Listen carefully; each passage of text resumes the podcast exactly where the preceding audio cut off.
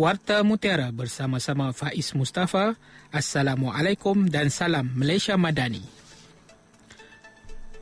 Kerajaan Pulau Pinang menjalin kerjasama dengan Resilient Cities Network RCities dalam usaha meningkatkan daya tahan negeri dan sistem bandar merentasi pelbagai sektor. Ketua Menteri Chow Kon Yao berkata, Pulau Pinang dengan jumlah penduduk dan urbanisasi yang semakin meningkat sangat memerlukan daya tahan.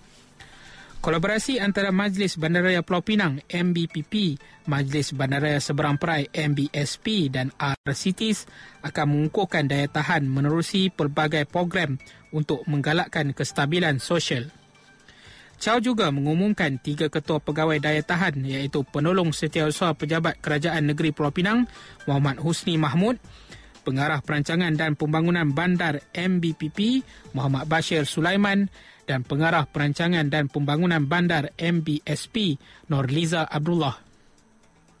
Ketua Pegawai Daya Tahan berperanan menyelaraskan jabatan kerajaan dan pihak berkepentingan untuk merangka strategi dan melaksanakan tindakan yang membina daya tahan di seluruh bandar.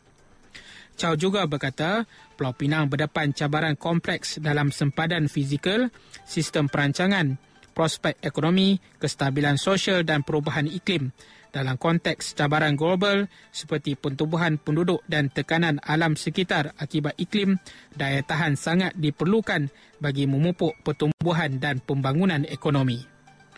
RCTs merupakan organisasi tidak bermotifkan keuntungan melibatkan bandar-bandar di seluruh dunia yang memanfaatkan pengetahuan, amalan perkongsian dan pembiayaan untuk memperkasa bandar dan membina masa depan yang selamat saksama dan mampan untuk semua. Sambutan Hari Peladang, Penternak dan Nelayan Pulau Pinang 2023 bakal menarik lebih 10,000 pengunjung dengan 34 gerai membabitkan agensi dan jabatan kerajaan, swasta serta Universiti Teknologi Mara UITM. Pengurusi Jawatan Kuasa Agroteknologi dan Keterjaminan Makanan, Pembangunan Koperasi Negeri Fahmi Zainal berkata, Hari Peladang Penternak dan Nelayan Pulau Pinang yang akan berlangsung pada 8 hingga 10 Disember ini bertujuan mengenang jasa dan usaha serta sumbangan para peladang, petani, penternak dan nelayan dalam menjana keperluan makanan negara khususnya dan kepada pembangunan ekonomi negara amnya. Beliau berkata, buat julung kali juga sambutan yang diadakan di UITM Pulau Pinang kampus pematang pauh itu digabungkan dengan Expo Agrobuddies UITM. Bertemakan keterjaminan makanan untuk masa hadapan. Sambutan kali ini akan dirasmikan oleh Ketua Menteri Pulau Pinang Chow Kon Yao manakala penutup oleh Menteri Pertanian dan Keterjaminan Makanan Datuk Seri Muhammad Sabu.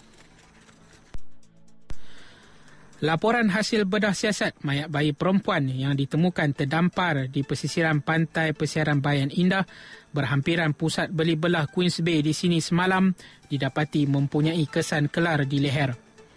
Ketua Polis Daerah Barat Daya, Superintendent Kamaro Rizal Jenal berkata, sehubungan itu penemuan mayat bagi berkenaan diklasifikasikan sebagai kes bunuh. Beliau berkata hasil bedah siasat mendapati punca kematian disebabkan kecederaan pada leher akibat dikelar dan ia diklasifikasikan semula mengikut Seksyen 302 Kanun Keseksaan. Sehubungan itu, orang ramai yang mempunyai maklumat berhubung kes berkenaan diminta tampil bagi membantu siasatan. Semalam, media melaporkan mengenai penemuan mayat bayi terbabit oleh orang awam yang beriadah di tepi pantai berkenaan. Mayat itu ditemukan terdampar di atas batu sebelum orang awam memaklumkan kejadian kepada pihak polis pada jam 5.55 petang. Dari sungai hingga ke Senggara, Palestin pasti merdeka. Sekian Warta Mutiara, berita disunting Faiz Mustafa. Assalamualaikum, salam perpaduan dan salam Malaysia Medai.